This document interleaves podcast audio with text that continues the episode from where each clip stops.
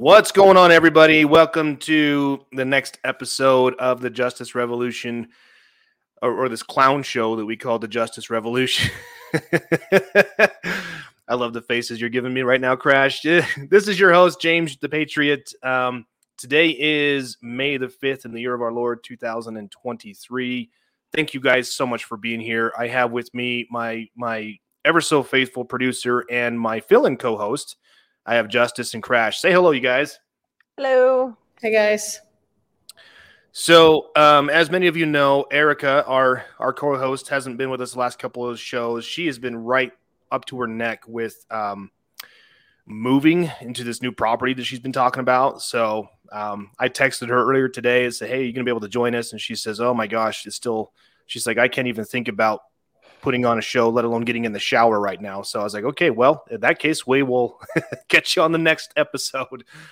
We have So- each other's backs. Yes, we do. Thank you. So, Crash, thank you so much for filling in again. Appreciate you joining. How's life down in beautiful Mississippi? Uh, it's very wet, but Is luckily I got the garden done right before the rain started. So So, you guys getting getting some rain right now? yeah, we've had at least a couple inches this morning. Have you? Yep. Oh, nice. Well, it's gosh. I mean, it, Justice knows we've we've been we've been swimming here in Utah with, with all the snow that we got and this year, and then it's been raining the last couple of days. It's actually fairly decent right now, but I guess we'll see. So, um, but anyway, guys, we have a really good show for you today. I, I'm actually really excited um, because we are going to be talking with Dr. Kirk Moore.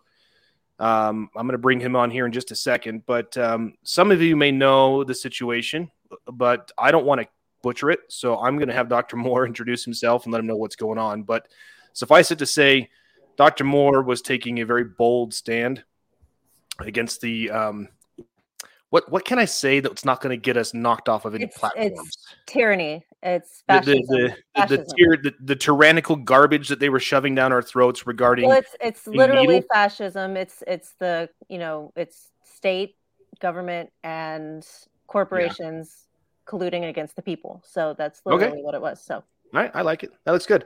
we'll So go with back. that, I'm I'm gonna add Dr. Moore. Looks like you just joined. Hey, hey, Kirk, how are you? James, how? Nice to meet Good. you, man. Good. Hey, it's, hey, So- I got my late afternoon drink too, so I hear you. You're good. Yeah. oh, we're all drinking beer. It's Friday and Cinco de Mayo. We're good. I didn't say it was beer. I said I just got my drink. It's a, it's my my Well, favorite. he's got a Celsius. Celsius. There's That's only fair. one Celsius that my son will drink. Which one's that?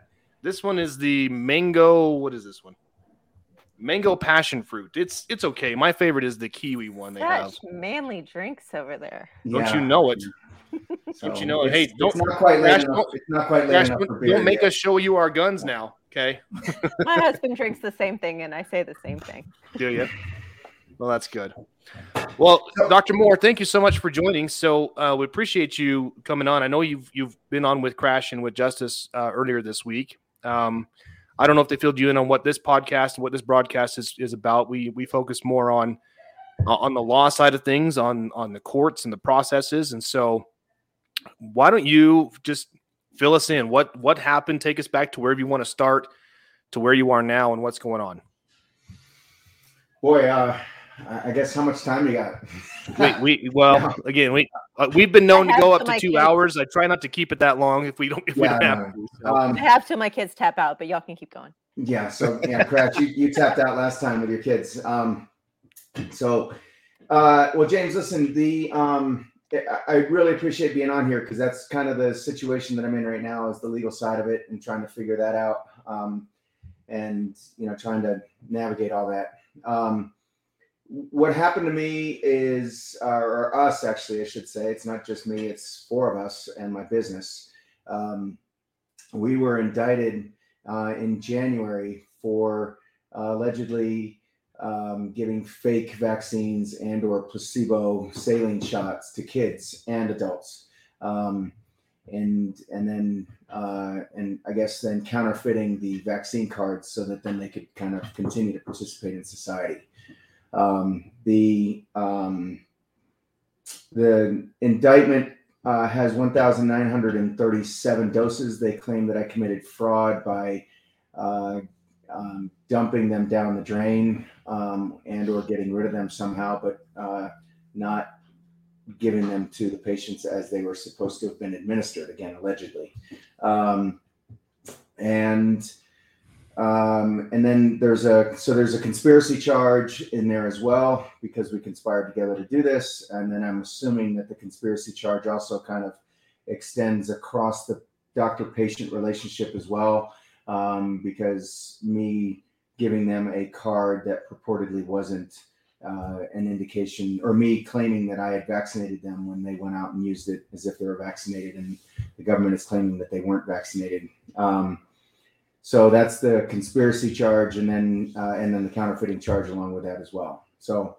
that's where we stand. Um, it's 1,937 doses, which adds up to I want to I don't remember the exact number. Um, I don't have the indictment sitting here on my desk, but it's roughly 27 28000 um, dollars worth of product that we uh, allegedly got rid of, and then there's they, the, the additional claim that they have is, is that we took money um, at $50 uh, per vaccination.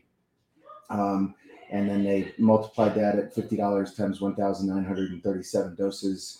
Um, and uh, that comes up to about 96 grand. So it's about $125,000 worth of um, restitution, I guess that would be there. There's a fine involved in all of this that I found out uh, at the arraignment, which is over seven hundred thousand dollars, seven hundred and twenty or seven hundred eighty thousand dollars, um, and uh, and then a jail term if convicted, uh, which could be anywhere from. I've been told at one end of the spectrum, 16 to 28 months, and then at the other end of the spectrum, up to 15 years. So I, I don't know um, how that big discrepancy. I guess these they go into kind of like a tabulation of some sort of a chart, um, and based upon a point system, depending on the number of convictions. Um, so that's that's where we stand on the legal side. Um, you know, there's there's a lot of background to that, but uh, you know, I'll, I'll, just I'll sit here and answer questions for you, or you know, expand however you want. where to where to begin? Uh, How do we defend a hero?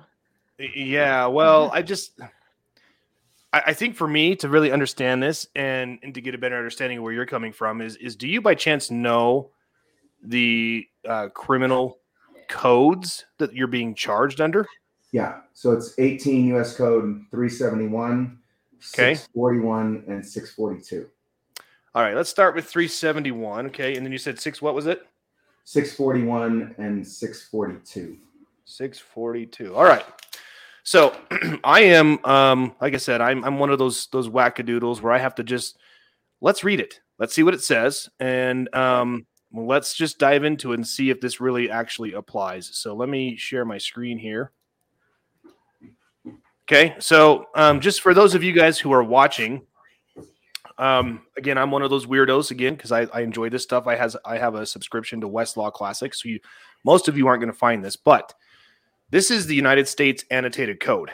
United States Code Annotated. So what what does that mean exactly? Annotated. You want to take a, a jab at that, Crash? What that means? Put in a order that you can actually read and find? Sort sort of. Um, so get at the basis of this, we live. You know, our our our society is based on a common law. So when morons, because that's what they are, when morons in Congress put something on a piece of paper and then they all vote on it and then they send it to the next chamber and those morons vote on it and then they send it to the biggest moron of all who signs it into law we still don't understand or know what they mean, right? So what annotated code is is this this is um, somebody has asked the question and it's gone before a judge or the Supreme Court or somewhere, and they've come back and said, okay, this is exactly what this means. So it's like translated for non-legal people. There you go. There you go. Okay. It's it's it's translated because again, you have there, there's a, there's a there's a distinction between code and what is actual law as referred to as natural law or God's law. So don't don't conflate the two. Um, so let's let's read this and see exactly what it says. It says if two or more persons, remember that word, if two or more persons conspire either to commit any offense or to defraud the United States, or blah blah blah blah blah blah blah blah blah, each shall be fined under this title or imprisoned not more than five years or both. If, however, the offense the commission of which is the object of the conspiracy, is a misdemeanor only. The punishment for such conspiracy shall not exceed the maximum punishment provided by for such misdemeanor.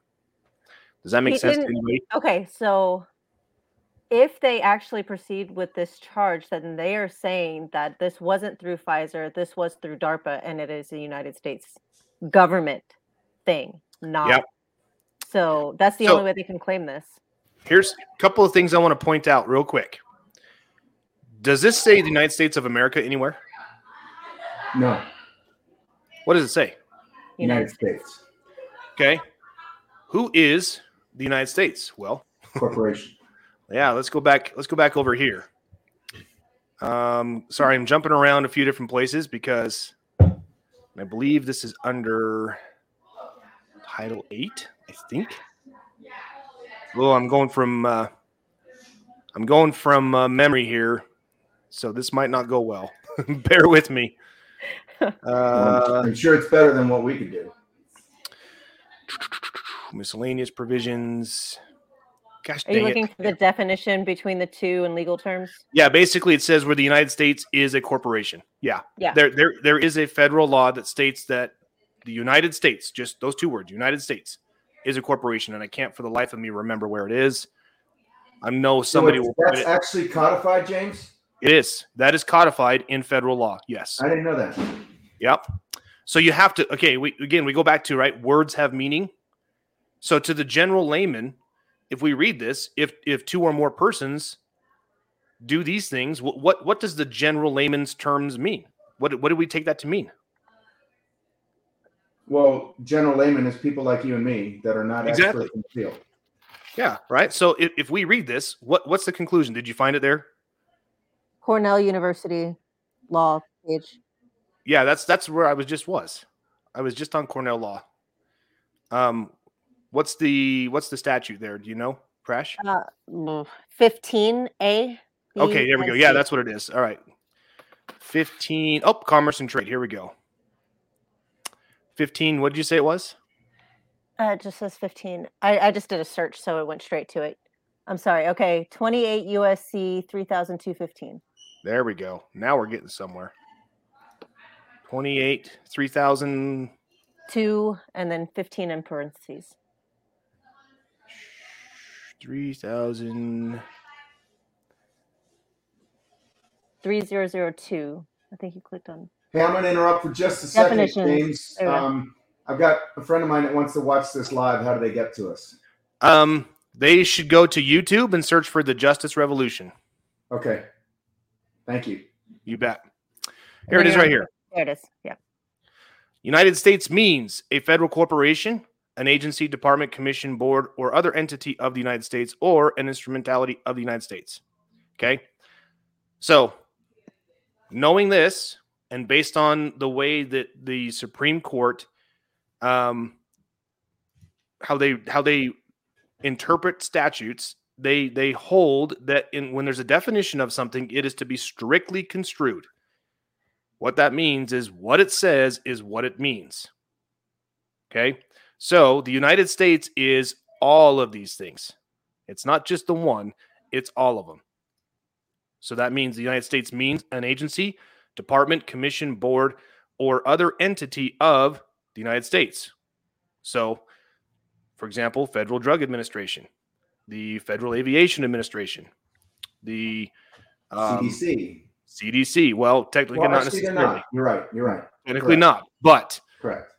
that's an argument for another day. Right. Right. Right. Sorry. So don't wanna get on the Federal. Elections Commission, the Securities and Exchange Commission, all of those things are they're they're called um, political subdivisions of the United States. Okay, so let's go back to the statute. If two or more persons conspire to commit any offense against the United States, right? So that's the corporation. By this, Now- why isn't Pfizer being charged with fraud? If they can charge him and their fraud actually is against the United States as a corporation, hmm and that's why he was forced into this position, then Pfizer should be charged with fraud I agree with you. and conspires and conspiracy. I agree with you 100%. Okay. Now, I want to, what I want to look for is I want to look for definitions. I, okay. So you're saying if two or more persons, right? We already know that United States means the federal corporation. But what does persons mean? So I want to find, oh, it is right here United States defined. And of course, frick, it's out of plan. Of course it is. You know what? Screw it. Out of plan, what does that mean? You don't pay enough money? Yeah, well, it, it means that I have to pay extra for it. So Oh, okay. nice.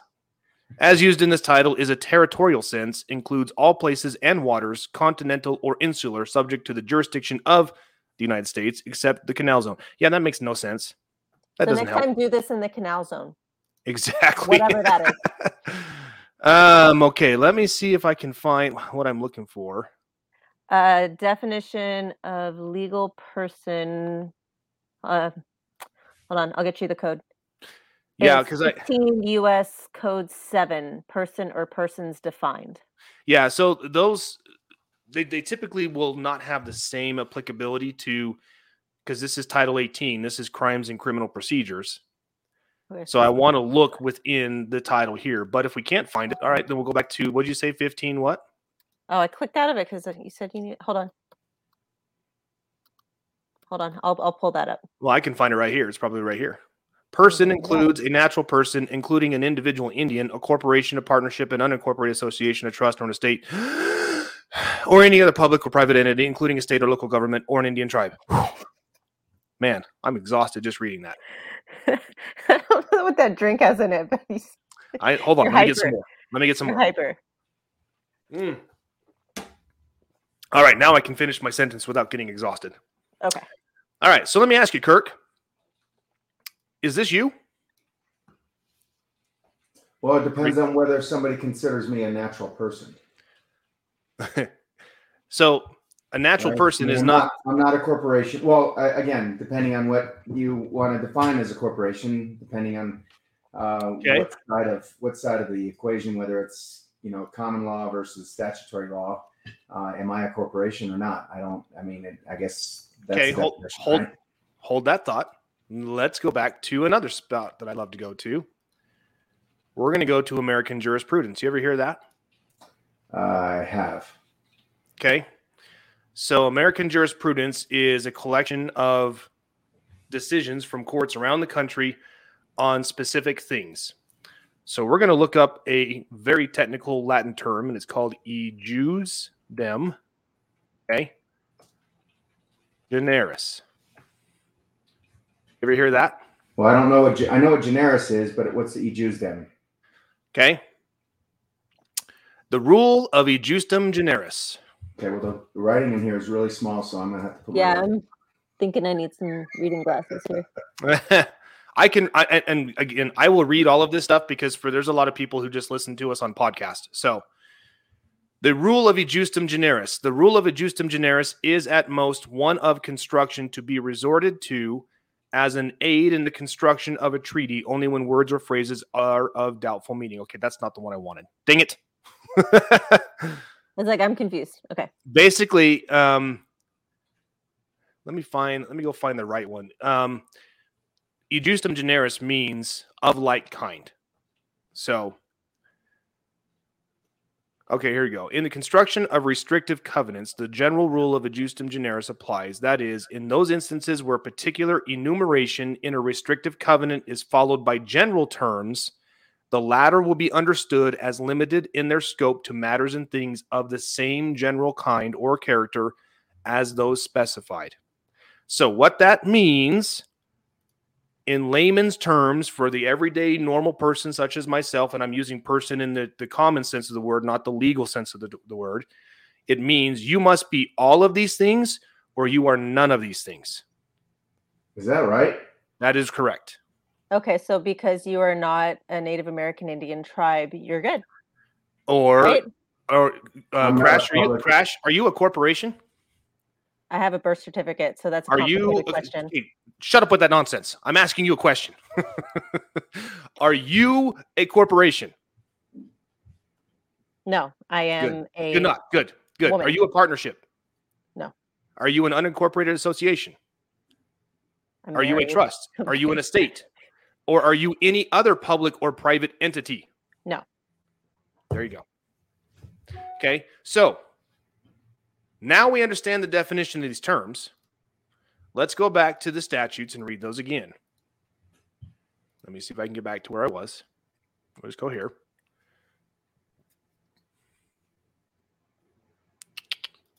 United States Code annotated, Title 18. So we read the first one, 371, right? Under um, conspiracy. So we know what that is. Let's go to the next one. You said 641 and 642. Correct.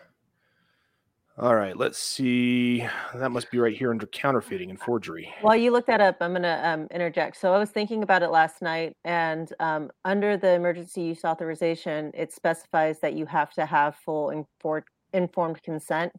Correct. Um, so based on the actual um, crap that they put forward when they gave you those or sold you, I don't know how that worked, but for you to have access to those for your clinic, um, and you did not have an actual insert to provide informed consent. uh, Yeah. Wouldn't that just void the entire thing? Yeah, I mean, there's there's there's so many defenses to this, right? So you have what's called a, um, so in any trial, whether it's a civil or criminal, you have the right to assert affirmative defenses.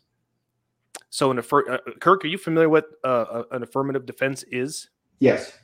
Okay, so you know what that is. I'm, I'm just going to educate those others who might not know. An affirmative defense is that if it's proven true, it, it, it eviscerates the other side. So they have no claim.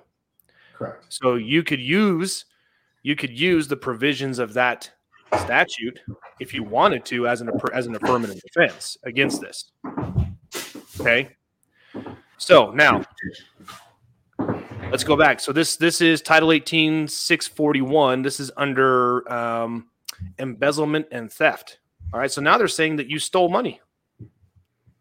Whoever Correct. embezzles, steals, purloins, that's an interesting word, or gonna knowingly or knowingly converts to his use or the use of another or without authority, blah, blah, blah, blah, blah, blah, blah, a thing of value of the United States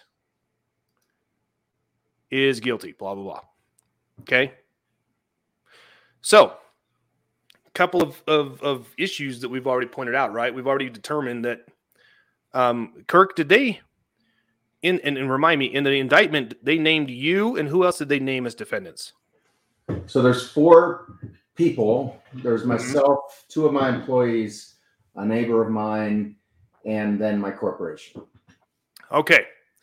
This statute right here absolutely applies to your corporation. I just want to make that very clear because you applied for a business license, correct?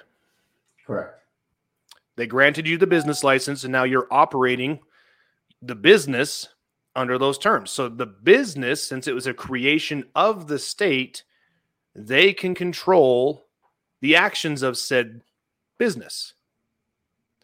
But does that give them the authority to create the actions of you, the man? Not according to this. Exactly. Exactly. So, this is what I'm trying to get at, and this is what's it's been really hard for even me to understand, even though I've been uh, head first into all of this over the last two or three years, maybe longer than that now. There are there there are two things to everything. I got my fingers in the right spot. There are two things to everything. There is the natural, the common law side of things, and then there's the statutory law. They are two separate, distinct things Right. what the government would have you believe. And I And say government in a general statutory side that we're talking about right now. Correct. Okay. So, what the government would have you to believe, and when I say the government, I, I'm I'm speaking in the general sense of the word. That could be either a state government or the federal government. Is that when a bunch of idiots, because again, that's what they are, get together and put something on paper and vote on it and send it to the other chamber of idiots and they vote on it and they send it to the biggest idiot of them all who doesn't even know what day of the week it is unless he's getting chocolate chip ice cream and he puts a signature to it That does not make it law. If it violates any of your God given rights, if it violates any provision of the Constitution, it is null and void as it is applied to you, the man or the woman. And that goes back that goes back 100 and 223 years or whatever it is. There's 250 something years of jurisprudence of this. Yes. Okay. You're you're you're you're thinking of the Marbury v. Madison case. Correct. 1803, which is oh right? 1804. 1803. It is still the most and it is still it is, it is still one of the most widely um, cited cited cases because it's right. still true. Right. All right. So let's go back here. Okay. Now, I want to show you guys two more things. Let's go up here to here we are in Cornell Law School, one of my favorite websites. Let's search out bills of attainder. You guys hear you ever heard of that? No. What a bill of attainder is? Okay. Can you guys see this okay? Yes. This All right, so we're going to read this. A bill of attainder is a piece of legislation that declares a party is guilty of a crime.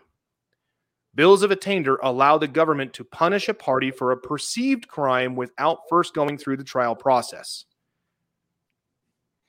Bill of attainder allow the government to punish a party for a perceived crime without going through the trial process. So that's a violation of our I mean, that's a violation of our Fifth and Sixth Amendments. That's right like there. Minority Report stuff right there, especially with the Okay. AI stuff coming out.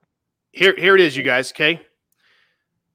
In the United States, bills of attainder are unconstitutional, as Oh. stated in Article 1, Section 9 and Article 1, Section 10 of the United States Constitution. Okay. Article 9 prohibits federal bill, bills of attainder, and Article 10 prohibits bills of attainder by the states. Every single state you're in is going to have a provision under your Declaration of Rights that says no ex post facto law or bills of attainder or any law obligation, excuse me, impairing the obligation of contract shall be passed. I'm quoting that one word for word from here in Utah, where I live in the, Utah Constitution. So, courts have adopted a three part test to determine if a law functions as a bill of attainder. Number one, the law inflicts punishment. Does this law inflict, inflict punishment here? Yes. Shall be fined under this title or imprisoned not more than 10 years or both. Correct. All right, so that's that's the first prong. Okay.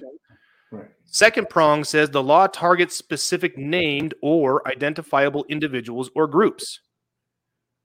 Correct. Well, does this law state that whoever? Yeah. That's like a, whoever is just like a catch-all, is it not? Yes. All right. So that that can be argued there.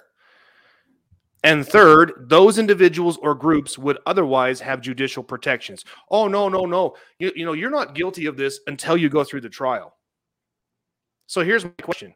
If that's the case, then why is anything here that says shall be fined under this or imprisoned that specifies what the sentence is? I thought that the whole purpose of a trial by jury was the jury would determine yeah, the guy committed the crime. Well, now now let's determine his the, the the punishment.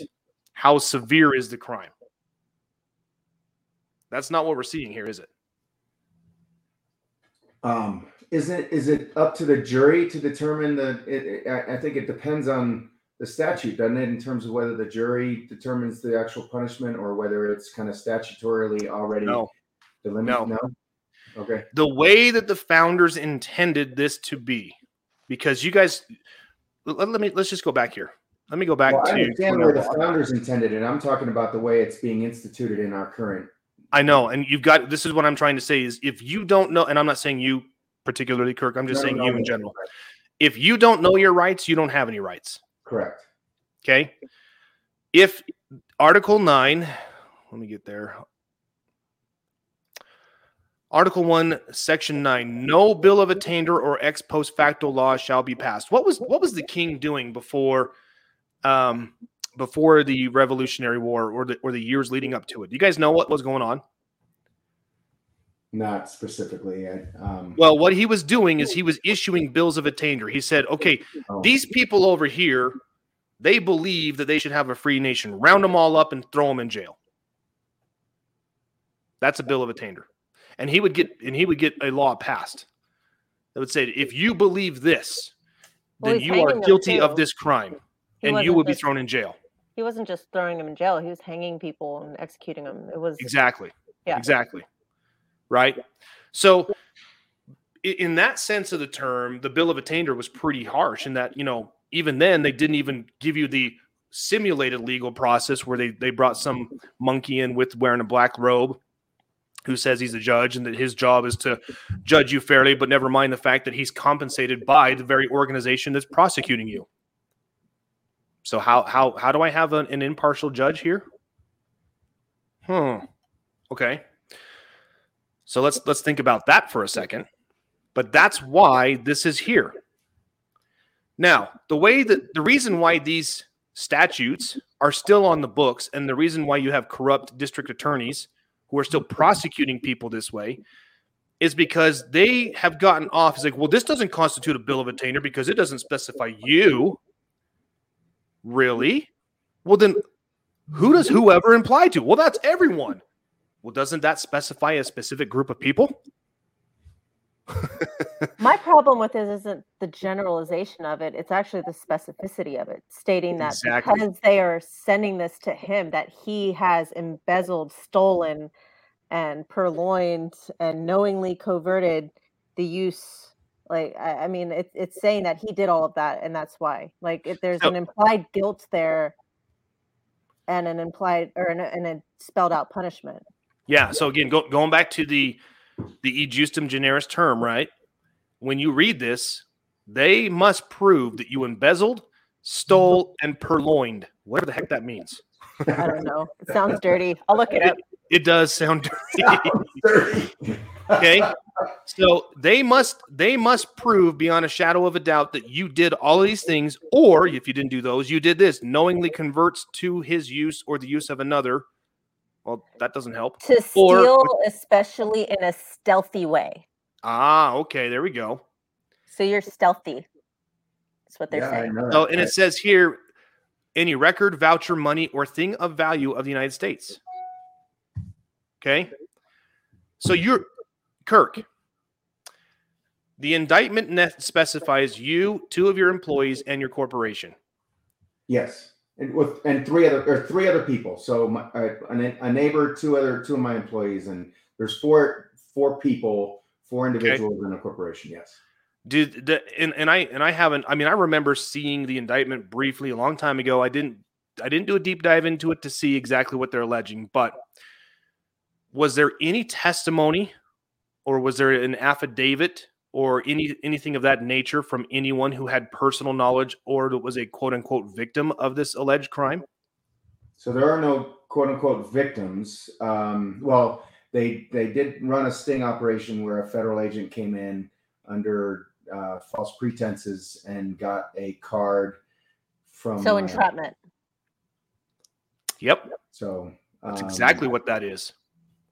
So yes, so that's the only. Uh, th- th- they had one federal agent that called, scheduled an appointment, went through the whole kind of pre-screening process, uh, never showed up in the office, and then they had another agent that came and actually uh, presented himself and has it on video where he videotaped the the quote unquote transaction in the office.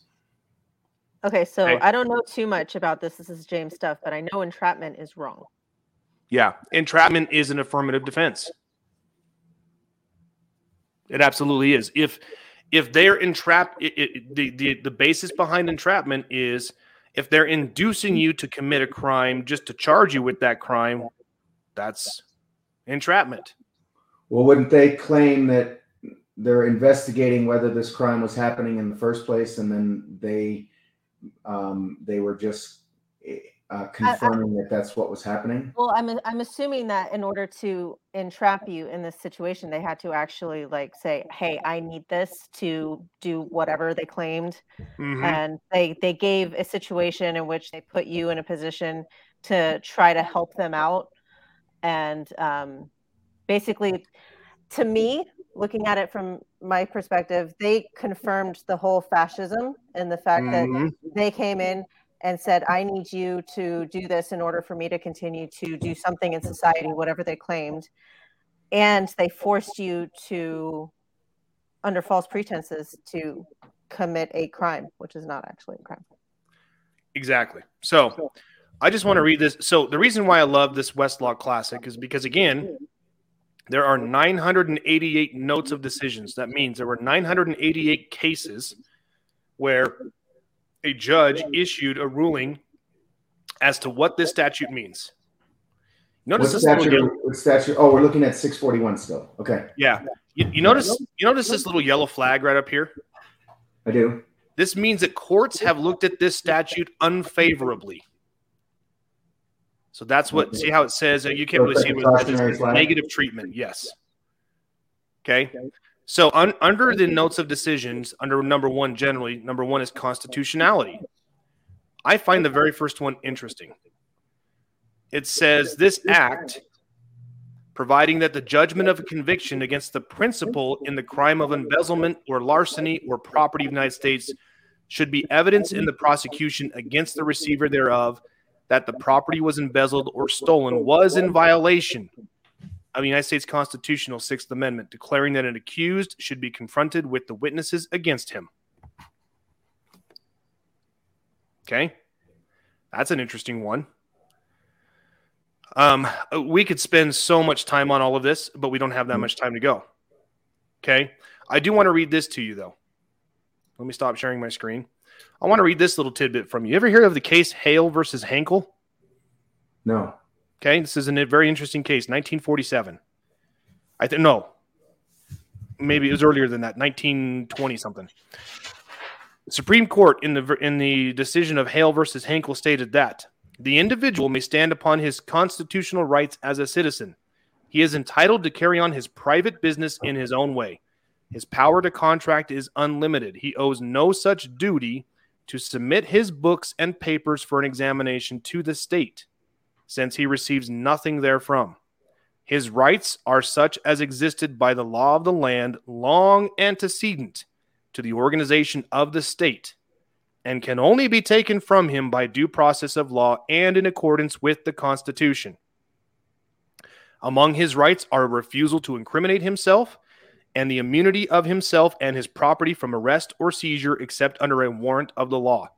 He owes nothing to the public so long as he does not trespass upon their trespass upon their rights. So he protected their rights. Okay. So again, I ask you, who was harmed by these alleged actions? Well, the only one that was harmed, the, the only claim that they have is that the government was harmed because of the money lost. Oh, did you receive any direct money? Did you did you take any money directly from the government? Uh, I didn't take any money from the government, and I didn't take any money from my patients. Okay. There was no exchange of money. Okay. The only thing I got of value from the government, and that's what they're claiming, is that twenty-eight thousand dollars is the one thousand nine hundred and thirty-seven doses of vaccines, poison, poison that they gave that they gave me. There was no charge for it, but the government paid for it. Here's a question, um, because I'm sure this is going to come up because of their whole narrative.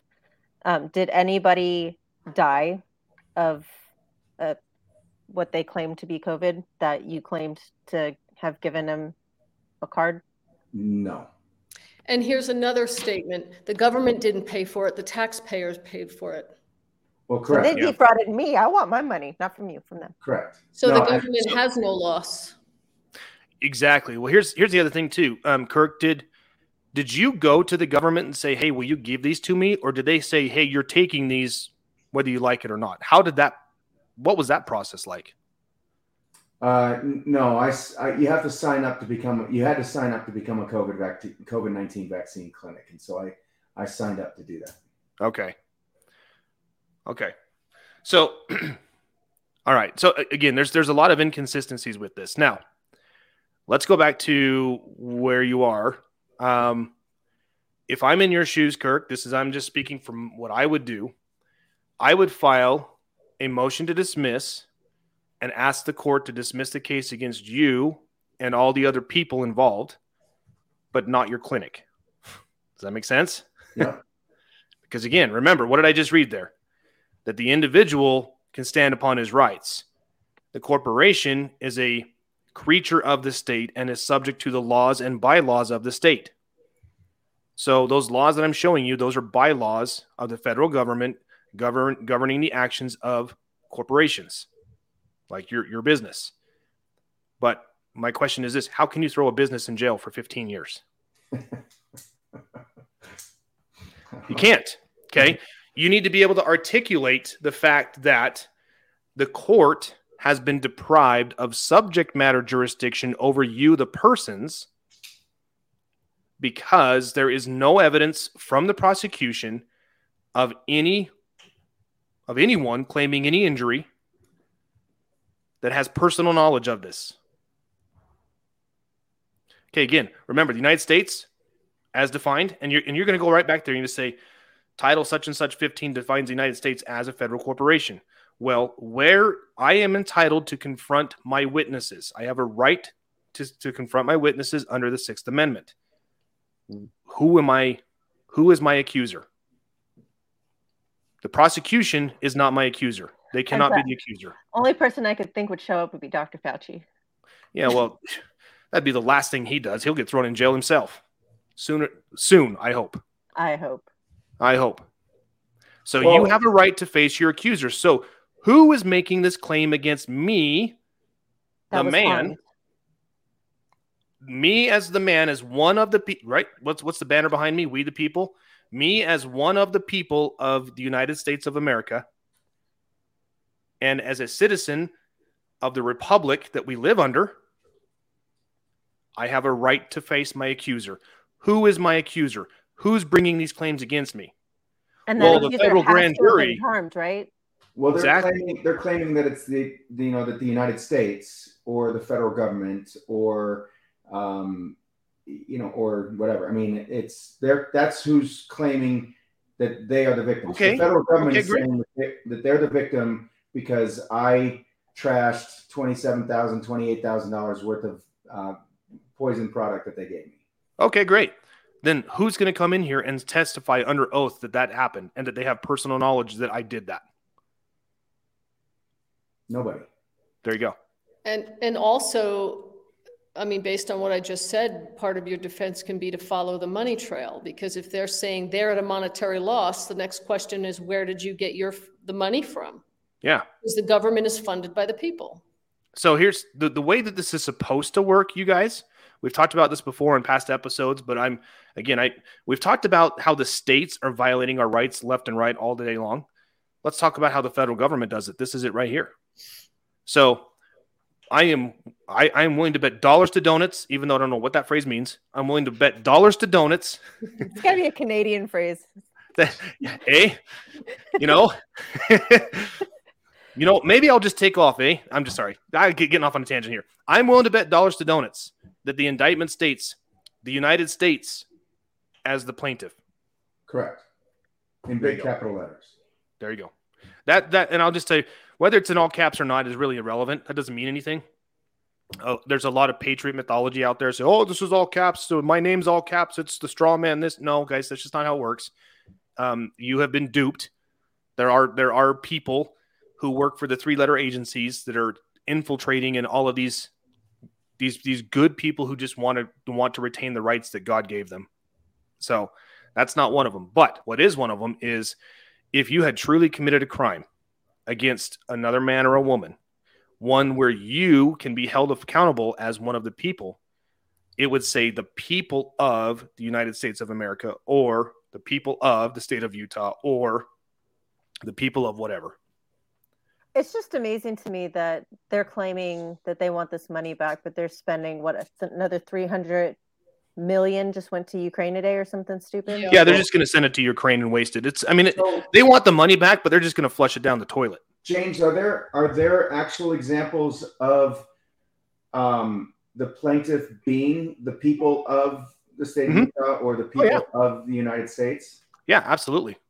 So what you're saying is is that had this indictment said the people of the United States um, against us, you know, the, the four of us and their corporation, that would be a different form of indictment. It would. because you, you got to realize the grand jury process is like this, right? You have the investigators who found evidence, alleged evidence of a wrongdoing. They take that evidence, they give it to the grand jury. The grand jury is supposed to um, interview witnesses, right? And then they take all that information to say, okay, we, the grand jury, find that there is more than enough evidence to support these charges. Doesn't mean you're guilty of them. It just means there's evidence to support it. So now it can be taken to the next level. So, what would happen with that is within that indictment, there would be, and, and, and they, they have a right to conceal someone's identity, you know, out of out, out of their safety, but it would have a sworn statement from someone stating that the doctor did this to me, and as a result, this is what happened. I was harmed. Um, you know, there's a crime committed, whatever. But that information, when you were served that indictment, would have been within the face of the document. If it's not, the Supreme Court has held that the indictment is insufficient to hold the charges against you as one of the people. And you have a right to seek those charges to be dismissed. So there's a process that this has to go through, and it, it sucks. It does. I'm not going to lie to you. It sucks. But if you want to know somebody who's really good at this, um, jump onto Telegram and search for Kirk's Law Corner. So, Kirk's Law Corner, he just posted a video where he's being criminally charged in Idaho, and he filed a motion to dismiss in the case, and it's a really good one. I would I would say take a look at it. So I think somebody recommended he connect with Kirk in the affidavits chat, actually. Yeah. So, um, so I would I would take a look at that and see what he's doing and follow him because he's very smart when it comes to separating the two between between natural law and natural man and statutory law and corporate and corporate man, for lack of a better term. Because what I'm seeing here, again, I haven't seen Exactly, Doyle. No victim, no crime. So I haven't seen the indictment fully to really read it and understand it. But my guess is all they did is they just copied and pasted. They just copied what the statute says and put it on the indictment. Says that that on such and such day or time the defendants did this. On such and such day and time the defense did this. Well, that does that doesn't that doesn't pass the muster of stating a claim for relief right? The, the Supreme Court in a recent decision, it's called the uh, um, the Twombly, the Bell Atlantic v. Twombly, and the Ashcroft v. Iqbal. They have stated that mere recitations of the statute do not suffice to, to raise the complaint to a level where the court can grant relief. That's criminal or civil, doesn't matter. So if you have a lazy prosecutor where all they're doing is copying and pasting code on the indictment, code on the indictment, take it to the grand jury. Hey, you guys vote on this, please. That doesn't grant the court the authority to adjudicate the matter. They're going to do it anyway because it's what they've been doing. You know, I've been saying this for for how many years now, and and and you know, Kirk, this is the first time I met you, and Crash, you've known me for a while. The Bar Association has taken our beautiful justice system and they've turned it up outside on its head. Um, hey, Artie, I'm going to uh, rebut that right now. A 12B6 motion to dismiss in a civil action. The uh, Supreme Court has stated that motions to dismiss in a civil or in a criminal carry the same amount of weight. So 12B6 refer- refers to a civil action.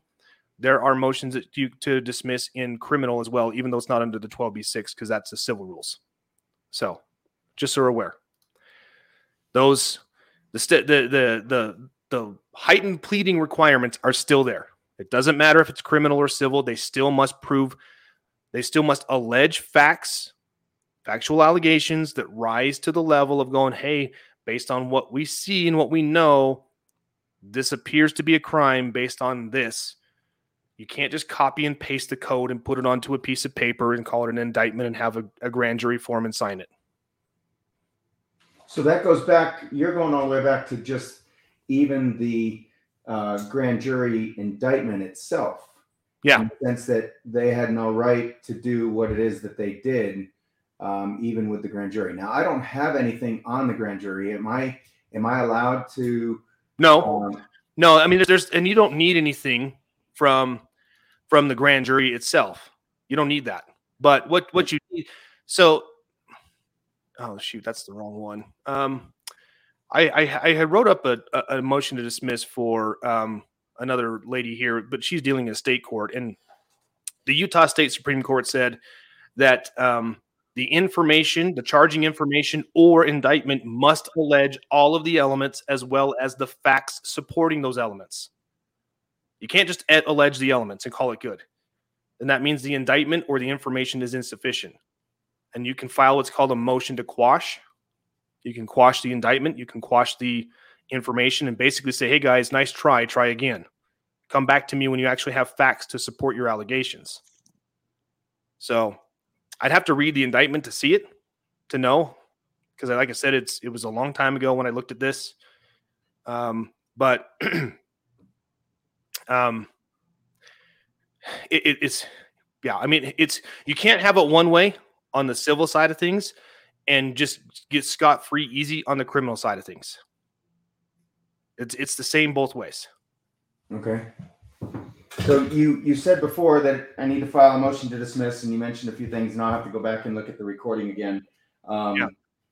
But you said that uh, that it's going to suck, and it's what yeah so here's What do you here's what's going to happen okay you have to know what the end game is but you have to play the rules you have to play the game by the rules to show the higher courts the court of appeals and possibly even the supreme court that you played by the rules so um, there are extraordinary writs that you can seek that are and they're called extraordinary because they're available for extraordinary situations only so one of those is what's, is what's called a writ of prohibition. Okay. A writ of prohibition is issued by a superior court, generally the Court of Appeals or a Supreme Court, whether it's a state or the federal Supreme Court. And what that is, is it's a writ, it's a demand telling a lower court that has been acting without jurisdiction to stop it. So, you can challenge subject matter jurisdiction at any time, even 55 years after the conviction. What must a court have in order to have subject matter jurisdiction? Jurisdiction over the subject of the case.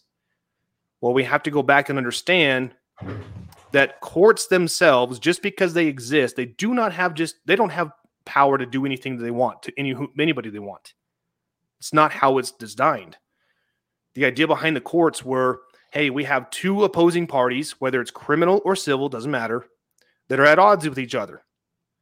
We need a third party, independent third party trier of the facts and trier of the case. That's what the courts are. But if I am the prosecution, I must grant the court the jurisdiction it needs to A, try the case, and then B, make sure that any rulings that, that come as a result of that case are binding. So, in order to do that, I must have someone with standing. It's got to be somebody with standing. Standing is a victim, somebody who was harmed by the actions, somebody who can show that it's called an injury in fact. That because you did X and as a result of X, I suffered proximate damages. It could either be physical or monetary damages. Does that Well, make sense? the- I mean, again, that's the whole idea behind fraud is that there has to be a victim. I mean, that's the Exactly. premise. That's the premise who underlying. who yeah who was defrauded by these alleged actions okay and that's I'm what you're gonna, going um, to Caution. sorry go ahead crash I just want to caution uh, Dr. Moore here real quick that you have to keep into perspective who's funding these people and who you're going to be going up against because you setting this precedent sets the counter precedent of okay, well, I can press charges against my doctor for defrauding me, and this is for the people that are actually vaccine injured or somebody died from it. yeah So there's who be- asks sorry go ahead crash finish your no, thought That's okay. It's implied. You'll get it. Yeah. Go ahead. so Quahu asked a question Does standing and injury in fact apply in state courts? The answer is yes, they apply in every freaking court, even if it's a mom and pop kangaroo court that you're being dragged dragged through over a traffic citation. So, injury in fact and standing are two prereq- prerequisites. God, it's Friday, I can't talk. That the court must, yeah, that, that, that the moving party, in this case the prosecution, they must prove that that they even suffered or or whoever they're representing has suffered an injury in fact and they have standing to bring these charges. If they fail to do any one of those two things, the court lacks subject matter jurisdiction. But because the the the I don't know how to phrase this without being offensive, because the liars on both sides of these cases have been doing this like this for so many years because the bar association has perverted our justice system. They walked in through here and they've convinced everyone on both sides of the table that those things are just oh they're just formalities they really don't mean anything. Um one of one of the the individuals that I learned a lot from, I, I really consider him a mentor, even though I've never spoken to him once. But his name is Richard Cornforth, and he estimates that um, in our legal system today, there are some. I mean, in our God, if I'm looking at across the nation, more than two million people who are incarcerated are incarcerated unjustly, and their cases could be dismissed. And that's a massive massive amount of cases because the prosecution never they never crossed the threshold or I should say they never opened the door wide enough to let the court in. If that makes sense. So you have to be able to figure out how to articulate this on paper and how to to um, articulate it in a, in a hearing because again in federal court especially in criminal courts they do everything through hearings mostly you do you, you are still required to file any anything you want the court to do in writing. The other side has an opportunity to reply. Now, again, here's another key thing to, to think about. If you file a motion to dismiss and the other side fails to rebut that, well, then technically they agree. But they'll come to the mo- to, they'll come to the hearing and say, "Oh no, we no we we we uh, disagree with everything. In this case, should not be dismissed." So, going back to what I was saying before, is you have to have an understanding of what the end game is. Your next step must be a motion to dismiss to remove you and the other people who are named on the case. You're not saying you're removing the your your business because they have every right to to come after your business and charge your business. They still have to prove it, but they have no they have no standing against you and the other people because you can stand on your constitutional protected rights against the fact that oh this statute as it's being applied to me as one of the people constitutes a bill of attainder Constitution prohibit, prohibit, forbids this. Does that make sense? Yes. So you're going to file a motion to dismiss. They're going to go through the rigmarole. The judge is going to deny it. I'm just going to tell you right now. They're going to deny it. Your next step is going to be a file what's called a motion for reconsideration. You got to give the judge another chance and you got to point out the fact, hey, judge, the moving party, the prosecution, has failed to invoke this court's jurisdiction. And so since they've done that, motion to what? Motion, motion for reconsideration. Yep. You're going to say, Judge, I'm asking you to reconsider your decision. There is no evidence in the record that shows the prosecution has invoked or properly invoked this court's jurisdiction because they have failed to bring forward anyone who is claiming an injury in fact or has standing to bring these charges against me as one of the people. Make sure you stick to those things. Not not don't don't just put your name. Don't just put your um your business. Put me as one of the people or or the other co-defendants with you. And the judge is going to deny that as well. Okay, great. Go right ahead, judge. Now, you have got to be able to articulate and show that you did those steps because your next step from there is to file for a petition for a writ of prohibition. This would be typically filed in the federal court system. I think it goes to the 10th Circuit Court of Appeals. It might even go all the way to the United States Supreme Court. I don't know. I'll have to look into that. But again, this is where you're asking a, a court of higher authority to order a court of lower authority that is acting absent of all jurisdiction to stop. And you have to show, hey, higher court, I filed a motion to dismiss. We had argument on the motion to dismiss. There was no evidence or proof put into the record by the moving party that gave the court the jurisdiction it needed. The judge denied me anyway. I filed a motion to reconsider. The judge denied me again. I have no other adequate remedy at law. They are attempting to deprive me of my liberty. They are attempting to deprive me of my property. Constitutional protections of due process are very clear. They can only do so in a constitutional court of law. They have failed to invoke a constitutional court of law. It is this court's duty to issue this writ of prohibition demanding that they stop this trial or dismiss the case against me and the other people.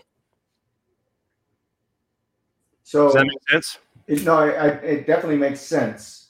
Um, what is um, there? There's going to have to be an argument, Yep. both by the prosecution as well as by the judge, to So to allow them to reason for the denials on both of those motions. Exactly. So you're, you're going to find where what the, the argument side of things is going to come. Well, the prosecution is going to go, oh, well, th- th- these crimes were committed here in Utah.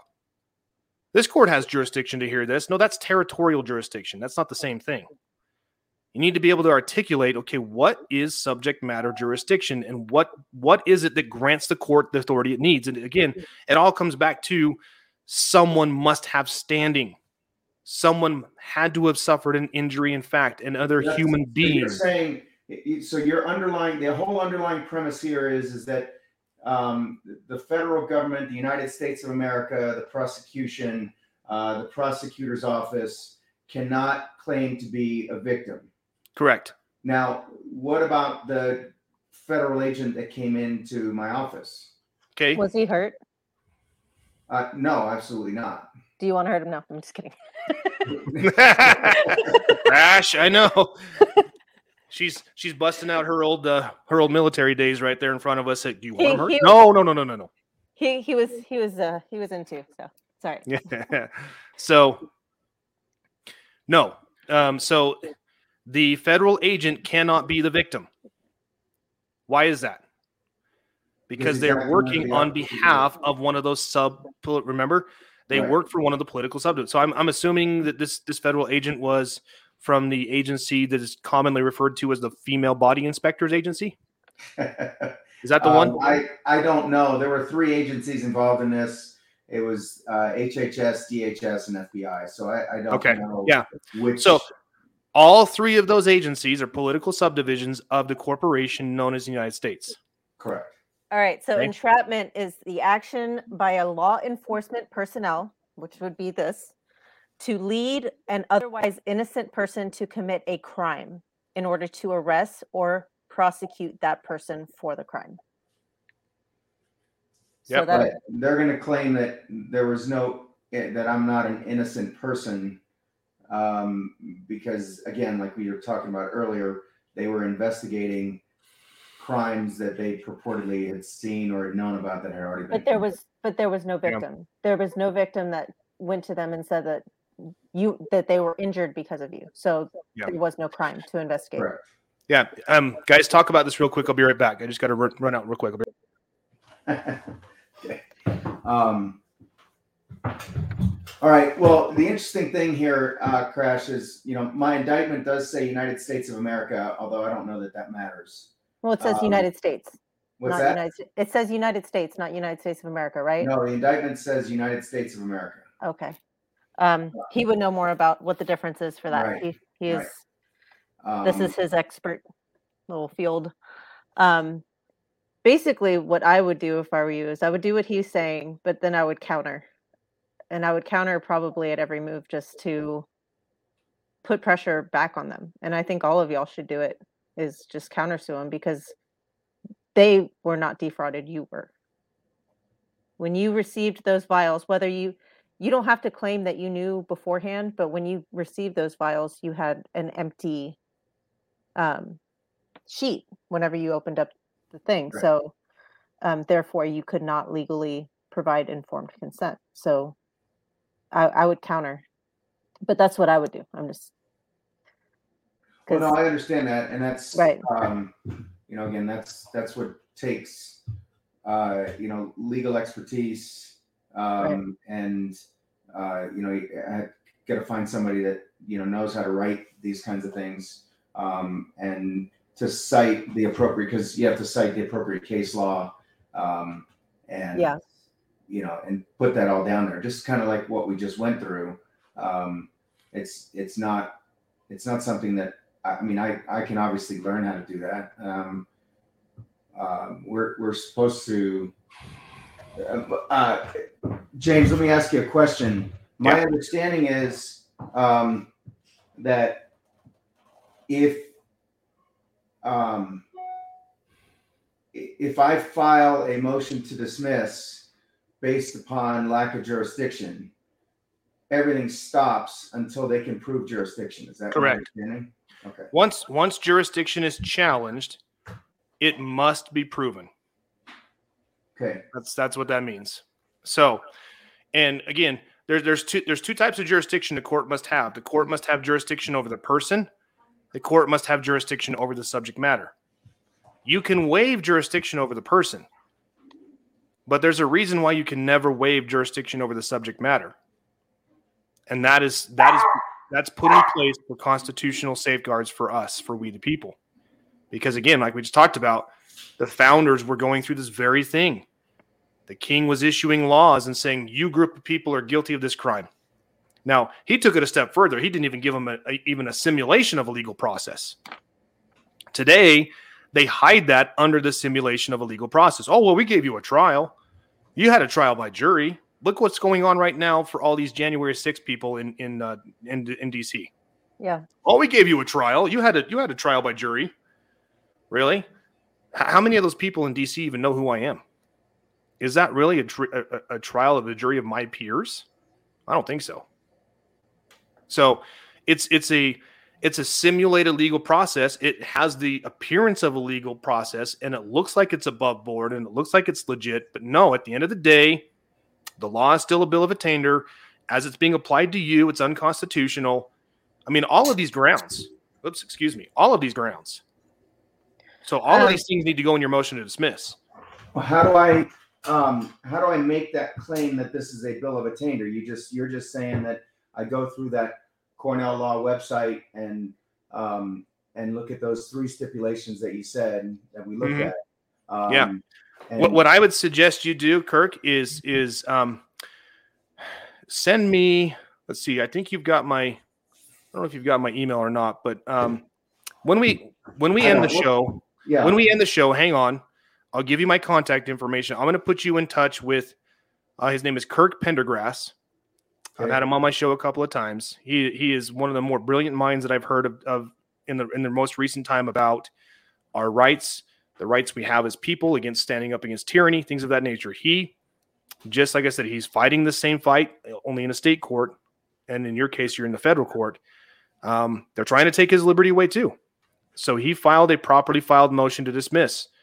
Um, you've got to you got to see how it's laid out, and when you see how it's laid out, you're like, oh, this makes sense. They don't have jurisdiction over me, the man. They don't have jurisdiction over the subject matter because there's not another man or woman who's claiming injury, who's claiming harm. So James, um, yeah. sorry. Well, while you were gone, we were talking, and um, something that I feel like he should do, and I've kind of brought it up the last couple of times we've talked now, is um, counter and bring charges against the federal government for defrauding him because once he got the vials, there was no way to provide. Um, my brain's not working.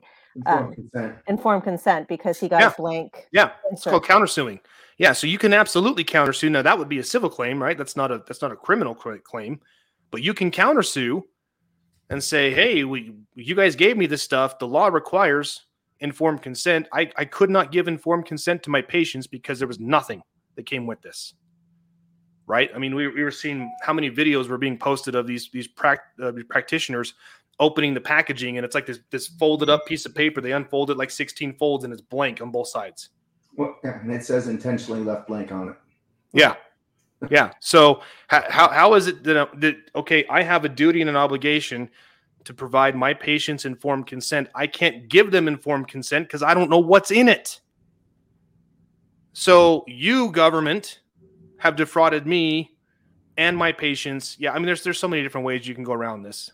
So Well, that's So- uh, I I don't have any problems with doing that. Well, except for maybe the monetary uh, monetary issues with you know hiring somebody to you know to help me do that. Or again, I could do it myself. Um, Well, there's there's a there are a couple of people that I know. I, I I've had some discussions. What what you need to do is you need to find a really good constitutional attorney. right. And and and like I said, guys, I am not about advocating for going out and hiring liars. I'm just not. I mean, I was in case you didn't notice, I was really set off at the beginning of the show. Justice and I had a call with with somebody, and man, this guy is just he was about to make my head explode. I'm like, dude, oh, so frustrating. So Crash is just laughing because we talked about it beforehand. So um I don't know how you got through the phone call.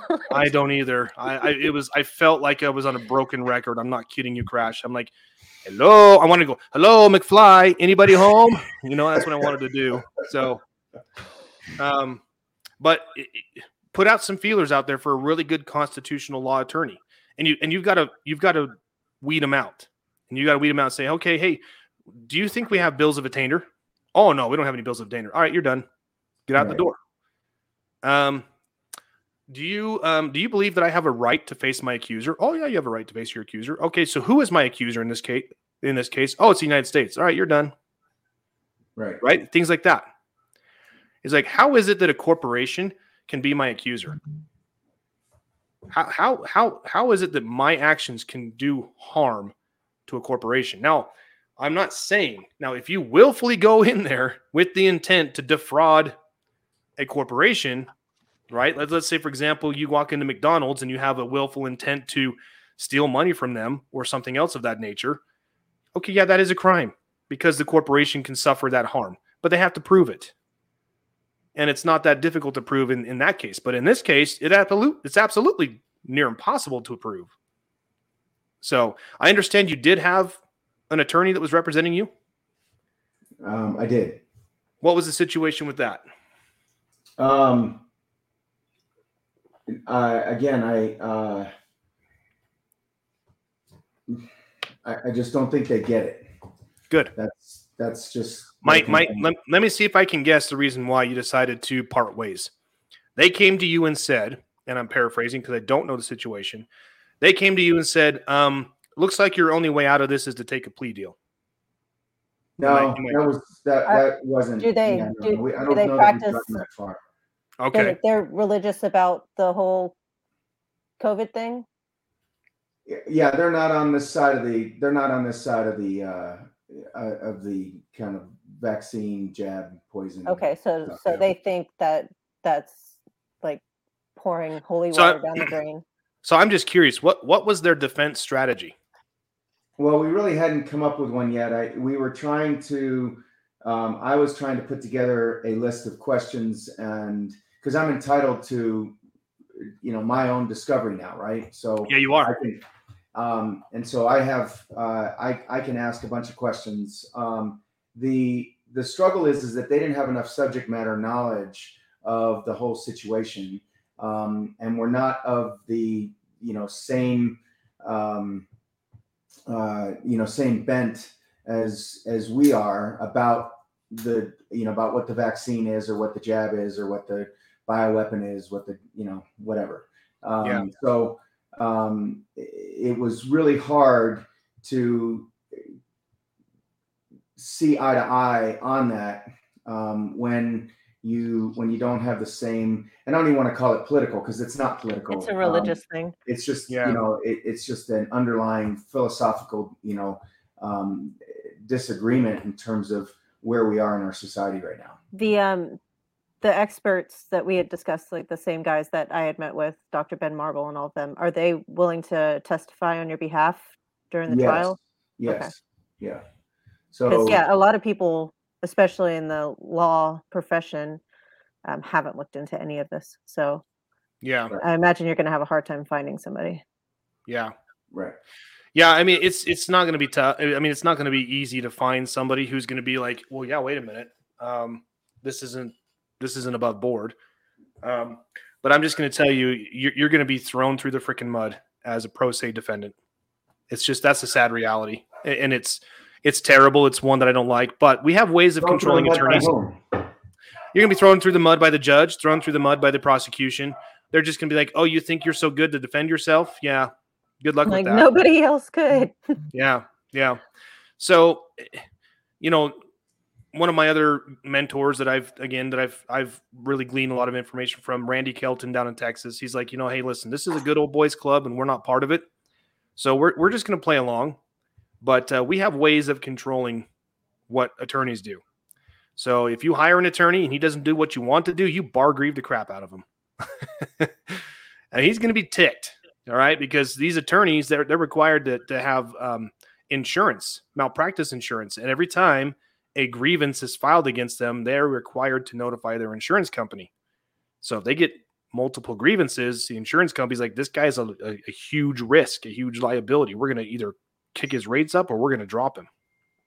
So there's ways of controlling attorneys to get to to so you can get them to do what you want them to do. Um, but I digress as far as that goes. So what I would say, you know, when we end the show, Kirk, um, give me your information. I will reach out to Kirk Pendergrass. You guys need to talk for sure. Sure. Um, I think he would be interested to hear your case, hear what's going on. He would have some ideas for you. But like I said, if I'm in your shoes, um, I might conduct I might conduct discovery first. I want to see what they have because you're entitled to everything. You're Right. entitled to every even exculpatory evidence, even evidence that would prove that you're innocent. You're entitled to all of it.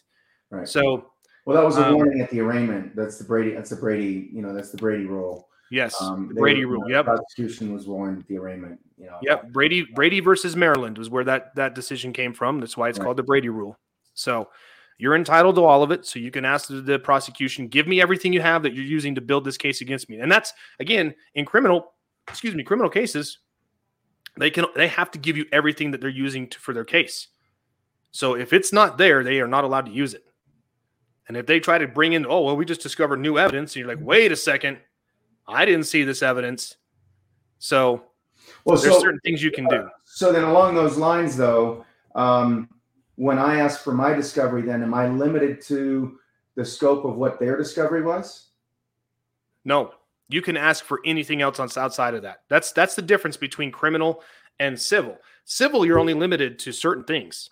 Like you can only ask for a certain amount of number of documents. You can only ask for a certain number of uh, requests for admission. But in criminal, you can ask for anything that will exonerate you. So you have that right. Okay. Well, and That's- that's, part of where I was. That's where I was trying to go um, from the standpoint of, you know, uh, trying to get you know a list of an exhaustive list of questions, an exhaustive list of data and scientific backing and everything that says that hey, you know, how is it that you know I defrauded people when you defrauded us in the first place? Exactly. Um, and you know, where's the you know where's the Moderna data? Where's the Moderna science data? Where's the J and J data? Um, you know, where's the DoD data? Uh, where's the DMED data? Where's this? Where's the Medicare data? Uh, how many people are dying? Uh, you know, how Yep. deadly is this? How where, what, you know what are the real complications? Um, you know where uh, you know they they're the the uh, the VAERS uh, the, the VAERS data has kind of stopped. In other Yeah. words, there are no more. It, it's like all of a sudden nobody's reporting the VAERS anymore. Um, Yeah. and, yeah, they're just know, like it's it's gotten to be so bad that they're like, I mean, it's not an easy process to report to VAERS as it is. I mean, you know that. right. But what I'm saying is, is that they that I I my supposition is is that people are still reporting it, but they're hiding it or Mhm. they're denying. They're you know they're, they're denying publication on it. Yeah. Um, and uh, you know, do I have any evidence of that? I don't. But um, I, it's it's a presumption of mine, you know, because the Yeah. numbers there's still there, there's you know there's still people dying, um, and there's still people that are suffering consequences, and yet the numbers aren't changing that much. And Well, Um, like I said, I mean, where, where you are now is you're in the discovery process. You're entitled to ask for anything that will exonerate you. Anything. Okay. What's the name of that lawyer that um, has been defending the military members and stuff? I can't remember his name right now. well, Oh. there's Renz. Yes, then him. You're thinking of Tom Renz? Yeah. Have Yeah, you contacted him to see if he'll represent Um, you? I have, and we've traded text messages a few times, but he's really hard to get a hold of, from what I understand. Yeah, he's he's Um, swamped. I, I was gonna say there's one guy that I that I do trust down in Florida. His name is Todd Callender. He's been on the SGT report with me a couple times. Yeah, I've actually talked to him. Um, Have you? And, and he's What did he me in say? With his investigator Um, and so we're kind of, you know, we're going back and forth on that as well. He has a live case going right now in the appeals court in Colorado. He does. Um, Yep. And it's the only, my understanding is it's still the only open case um, that's still pending from the standpoint that has not been dismissed yet. Yeah. Um, and Yeah, uh, those those are the two guys. Again, like I said, of all the of all the attorneys across this country that are bar bar associated members, there's only two that I that I know and trust, and those are the two that I. Well, I shouldn't say that. There, there might Well- there might be a couple more that I know. Yeah, well, there's, but- you know, Robert might Barnes. to Robert have Barnes is, uh, you know, the attorney for Brook Jackson, uh, as well as Warner Mendenhall. Uh, there's some attorneys with uh, Children's Health Defense. Uh, Yes. Um, you know, organization. Um, the high wire also. Uh, yeah, and I actually just got off the phone with. I actually just got off the phone with them this morning Okay. about helping put together some um, information for me. Katherine Watt. Um, Yes, Katherine. That's the other one I was going to say. and she works with um, Sasha Latypova, and uh, she put together a 22 page report for me with a bunch of questions and interrogatories and admit or deny questions. Um, Good. you know, Well, if you can get on the high wire and get this public, I'm sure you'd get um, the funding that you need to. Well, that's why I say. I mean, you, where you are right now, Kirk, is you have a right to to all the discovery, get everything you can. Once you get that stuff back, that's when I would file your motion to dismiss, and use the evidence that you got back in discovery to say the evidence from the prosecution shows this, and this is what it what it shows. And you know, and, and if you want, um, again, I'm I'm happy to to review anything. Again, I what do I know? I'm just some idiot that sits in my house and does a show every Friday. So. I'm happy to help in any way I can. Um, but uh, where you are, you do need you do need a heavy hitter to help you out with this. And, and those guys you're talking to, any one of them can do it.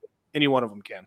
So, but if you want an objective uh, an objective review of the documents you're working on, or or heck, even if you know you do end up getting a, a good attorney and you say, hey, what do you think of this? This is what they wrote up for me. Do you think there's anything we could add? Because again, this this is you. This is your life. no, I know. A right to. You have a That's right right. to say, hey, That's why I'm here with you right now. So, and that's Yeah. why I'm trying to, you know, kind of learn and educate myself. Hey, hold on Good. just a second. Um, I'm gonna, I gotta go grab somebody that's locked out of my door. I'll be right back. Yeah, you're fine. No problem. so anyway, um, what do we think so far, Crash? I mean, in a just world, he wouldn't even be brought up on charges for this. I correct. That's Um, correct. So, I mean, we're we're in such a corrupt system as it is. I, I don't know how this is going to play out for him, but I you know, there is no standing. There's no standing. Nobody was hurt. yeah. So, There, there is no, and I agree with that, right? I mean, so again, if, if they're going to go back to, well, you defrauded these people, okay, well then there need, there has to be somebody with personal knowledge that can step up and say, yes, they defrauded us. Yes, they did this to us. Like going back to my example, right? Like if you walk into McDonald's, Let's see who's here. defraud McDonald's, the owner or whoever is going to. Ha- oh my gosh, she just decided to show up at your office. I was bringing, That's I bringing in some goods. okay, so no, I forgot my train of thought. Gosh darn it, Justice. Um, To, to, uh, so on. anyway, um, okay, fine. Let me go yeah, that's this what I'm train. saying. Is like there, if if you defraud McDonald's, the owner who's going to Oh, see the immediate effects of that, they're going to have damage, and they can step up and say, "Well, hey, I own this business. I suffered damages." Okay, so there, there again, if the United States corporation is claiming damages, then who has ownership of that, and who can come into cla into court and can claim damages? Okay, so here's here's where I was gonna go. If they can claim that you not administering the shots is uh, defrauding them, then what about the people that just didn't use them and they Mhm. expired? Did they defraud the Yeah, what about those people? That's a great question, and that's one you should absolutely write down. Say, okay, so by by what you're saying, Mr. Prosecutor, is that because I chose to deliberate, or I shouldn't say that, because because you're alleging that I didn't use these, why are not all those other people, all those other um, doctors or whatever, whatever you want to call them, practitioners, how come you're not bringing all those people up on charges for the doses they had that just sat on their shelves and expired?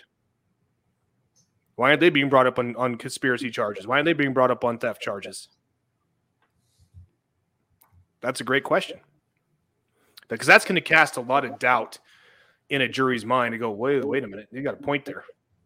And Why me? and the most amazing and telling thing, which I think should be blasted once you got this whole thing settled, is the fact that nobody got sick. No, nobody died because they didn't get it. Well, they did have a mechanism by which to get rid of the product, and you were, and so when you received your vaccines, um, if they expired during the time that you had it, uh, there was a there was a mechanism in place for um, for getting rid of them. Hmm. Um, Okay. so I I don't know. Uh, I'd have to look into seeing what exactly what that was. But we had to we had to. So if we received 100 doses and then and then 22 of them went bad because they didn't use them in time before the expiration date, there was a mechanism by which we had to claim that they had expired and and we got rid of them. Okay. Okay. Well, a lot to think about, but what I would suggest, like I said, Kirk, is is I'm going to hook you up with uh, Kirk Pendergrass. You guys can talk. Yeah. Keep um, keep going down the road you're going. See if you can find one of these these heavy hitters, these uh, these big dogs, whatever you want to call them, like Todd or or or Tom or any one of those guys. Um, get your get your discovery, see what they've got, and then uh, get your motion to dismiss. So, um, yeah, that's that's all I could say. So, any anything else you want to know from from me or from Crash or anything No. else that we might? No, I was just going to say my um, and when you stepped away for a minute, uh, my indictment does say United States of America as plaintiff. Okay. Um, I, I'm not What sure. what that- does it say exactly? Okay, so United States of America. So does it say the people of the United States of America? No, it just says United States of America, comma plaintiff, comma versus, and then it says Plastic Surgery Institute of Utah, Michael Kirk Moore, Carrie D. Burgoyne, Kristen Jackson, uh, and so on. Yeah. Okay. Still, it's it's that they're coming they're coming forward as the corporation. So Okay. So and it, and that, like I said, I mean that's that's a small that's a small little piece of the overall puzzle. I mean, really, what you want to hit on is like we talked about, who has standing to bring these claims, who suffered an injury in fact. Um, these statutes, as applied to me, constitute a bill of attainder that's unconstitutionally applied to me. Was one of the people, and if I'm wrong, you know, okay, the burden of proof is on the moving party. Prove it. Show to this court how you have authority to charge me, one of the people, with a statute that constitutes a bill of attainder. Now you're going to hear, oh, it's not a bill of attainder, and blah blah blah. You're going to hear all all over the place. But make the argument, stick stick to the argument, stick your ground, because uh, like I said, you're it's unlikely you're going to get remedy in the district court. Unlikely, but you will get to some. You'll get to a court where there is an adult in the room somewhere, either at the appellate court, which luckily for us is the Tenth Circuit Court of Court of Appeals, or at the Supreme Court. And look at the decisions coming out of the Supreme Court recently. So So, um, who makes these decisions on these motions? Is it the magistrate judge or is it the judge in my case? you know, it's it's you're going to have. Oh, this is another thing I hate about the federal court. The magistrate judge will issue their report and recommendations. You're going to have to file an objection to that because it's more than likely not going to be what you're looking for. Then the district judge is going to issue what's called an order, either adopting the report and recommendations or rejecting it.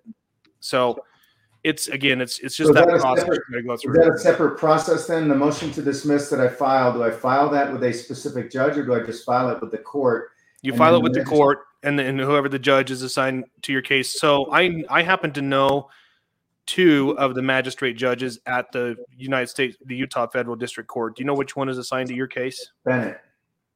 Okay, that's that's one I don't know. So he might actually be decent. I don't know. Okay. The other the other two, the other two that I've dealt with, one of them is just a I can't stand her. She never does anything within a within a reasonable amount of time, and the other one was actually pretty decent. So And then my under, my also my understanding is uh, any motion in federal court has a 14 day limit with which they have to answer. Is that correct? correct. Yep. Okay. You file the motion, they must file a reply in writing if they oppose it. And they have 14 days to do it. Okay. Question. And if they don't, then they can't then they're, they're there's what it's what's called estopped. They cannot oppose it in a, in a hearing. Correct. And then and then that should you know by some maxim of law or something like that, then that becomes the uh, that that kind of be, I don't want to say becomes law, but that becomes the what the judge then has to rule upon. Silence is acquiescence. Yes. Okay. Um, and then if they file a response, I have another 14 days in which to file a To file a um, reply rebuttal brief. to that. Yep. Yep. Okay. And then there's no Um, more. And then that's it. You got the three documents. Then you can set the motion for a hearing. Is there anything that he can do with the fact that there is a prejudice to this based on their false belief system? Yeah, I mean, you can you can put that in the motion to dismiss and say, as this case is being prosecuted against me, it, it constitutes a strict prejudice against me because of this or this or this or this. You, you can make any argument you want as long as it's founded in constitutional law. And this is what I've been trying to teach people, and what I'm trying to do better in myself is stay away from statutes. Stay away from what the statute says. Stick to constitutional provisions. Right. It reigns supreme. Well, I mean, the, the separation of, um, of church and state, I think could be argued here as well, because it has been, you can prove in court that the, um, the entire dogma of this whole thing is, is a religion. Go to the, the temple of Vaccinia is a thing. Um, Yeah. They, they meet, I'm not, I'm not even kidding. You can look it up. Um, Temple of Vaccinia. yeah, it's a thing. I'm not Yeah. kidding. It's a thing. it's a thing. It is. It meets. It checks every box for either a cult or a religion, or really both. Crazy. I know. So, um, so yeah. but anyway um all right we're coming up on uh, just a little more than an hour and a half you guys again Okay. really really deep conversation here dr moore I appreciate you joining us and and talking about your case a little bit more so like i said um hang on here when we end the show i'll get your contact info or I'm actually you know what justice has it i'll have her send it to me um so i can get you connected with kirk Pendergrass. is pendergrass she hiding behind your green screen? i believe chair she right is yeah she's just sitting on the other side of the desk there not- wait a minute you can hear her but we can't see her Woo. She's not hiding. You turned her into a beach.